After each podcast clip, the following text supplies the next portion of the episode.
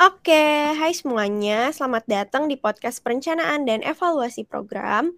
Mungkin pertama-tama kenalan dulu, nama gue Sarah dan di sini gue ditemenin sama dua teman gue. Boleh banget nih langsung kenalan aja. Halo semua, kenalin nama gue Dani. Halo semua, kenalin juga nama gue Nia. Oke deh, karena udah kenalan ya. BTW lu berdua tahu gak sih kalau misalnya Indonesia tuh termasuk negara yang dengan percepatan program vaksinasi COVID-19 terbaik di ASEAN. Wah, gue tahu tuh, soalnya dulu pas awal-awal Indonesia termasuk yang lambat gitu kan program vaksinasinya. Tapi terus-terusan dievaluasi sama pemerintah supaya mencapai ke semua kalangan masyarakat gitu. Iya, benar banget tuh.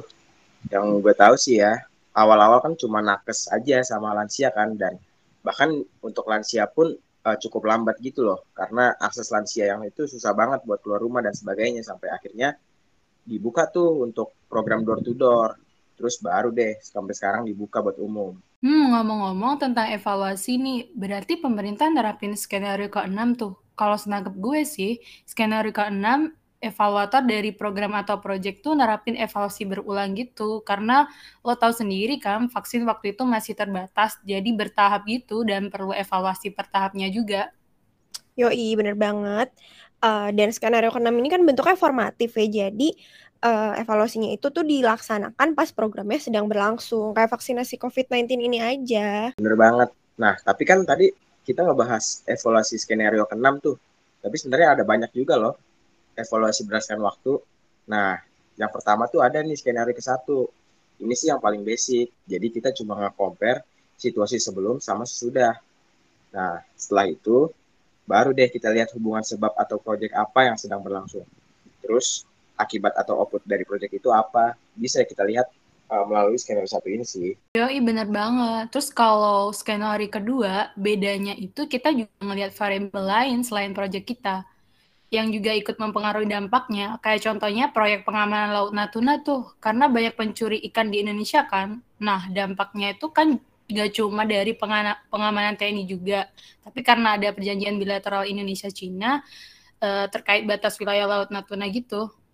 Yoi, bener banget. Terus uh, ada juga nih skenario ketiga, nggak kayak skenario sebelumnya, ini prosesnya dibalik nih. Jadi kita harus ngelihat situasi sebelum proyek dulu, terus baru deh kita eh kebalik, sorry. Jadi kita harus ngelihat uh, situasi setelah dulu, baru kita ngelihat sebelum proyeknya. Misalnya nih, contohnya aja kayak pemulihan bencana alam di Aceh ya waktu uh, tsunami 2004. Jadi kita itu ngeliat dulu nih situasi setelah proyeknya, setelah program ini berlangsung, kemudian baru kita lihat ke belakang, gimana sih uh, situasinya sebelum proyek ini tuh berlangsung gitu. Nah kalau step selanjutnya sih sebenarnya sama-sama aja kayak yang sebelum-sebelumnya. Jadi kita itu nge-compare situasinya, terus juga kita ngeliat influencing factor sama aktor-aktor yang ada di proyek pemulihan bencana alam ini gitu. Nah selanjutnya nih ada nih skenario keempat Nah, kalau ini tuh kita ngelihat situasi setelah project juga nih, tapi sambil eksplorasi dari proses sebelumnya. Uh, lebih ke pengalaman proses, lebih ke penekanan proses sama uh, faktor terkaitnya aja sih, kayak faktor terkena, eksternal dan internalnya gitu. Contohnya kayak evaluasi program kawasan strategis pariwisata gitu. Nah, bedanya sama yang sebelum-sebelumnya itu, kalau di skenario keempat ini kita tuh ngelihat situasi setelah program itu gimana. Nah, setelah itu kita juga ngejelasin nih proses perubahannya kayak gimana. Kayak perubahannya apa-apa aja sih, atau malah nggak ada perubahan nantinya gitu atau yang lain-lainnya gitu sih. Ada lagi tuh, ada skenario kelima. Jadi kalau skenario ini tuh kita jelasin nih situasinya, terus kita jelasin juga perubahan sama konklusinya. Sama di skenario ini ada dua fase. Jadi fase pertama itu kita ngejelasin perubahan, pencapaian, dan konklusinya. Sedangkan kalau fase kedua kita harus nge-compare nih dan ngejelasin situasi sama perubahan yang terjadi.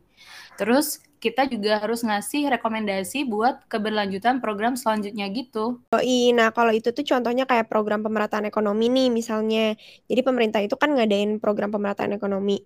Pas dievaluasi fase pertama itu tuh kita ngejelasin nih perubahan apa sih yang terjadi sama pencapaian-pencapaian apa aja uh, hasil dari program ini. Nah, nanti baru di fase kedua kita komparasi, terus juga kita harus nulis rekomendasi untuk keberlanjutan program. Makanya si skenario kelima ini tuh bentuknya bisa formatif ataupun sumatif gitu deh.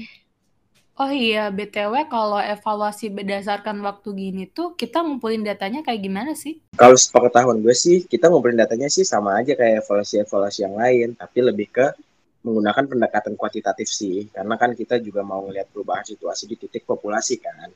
Makanya kita makainya kuantitatif gitu loh.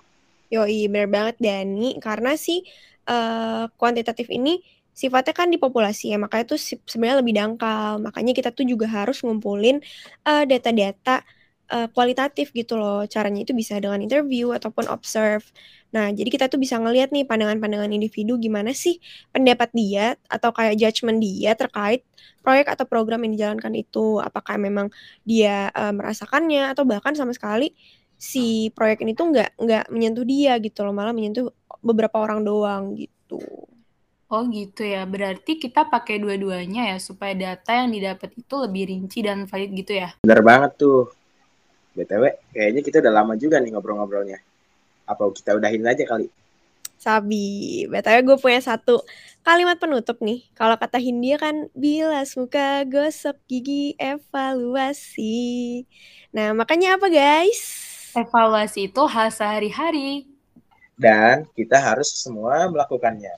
Yoi, paling gitu aja dari kita. Sampai ketemu lagi di podcast selanjutnya. Bye-bye.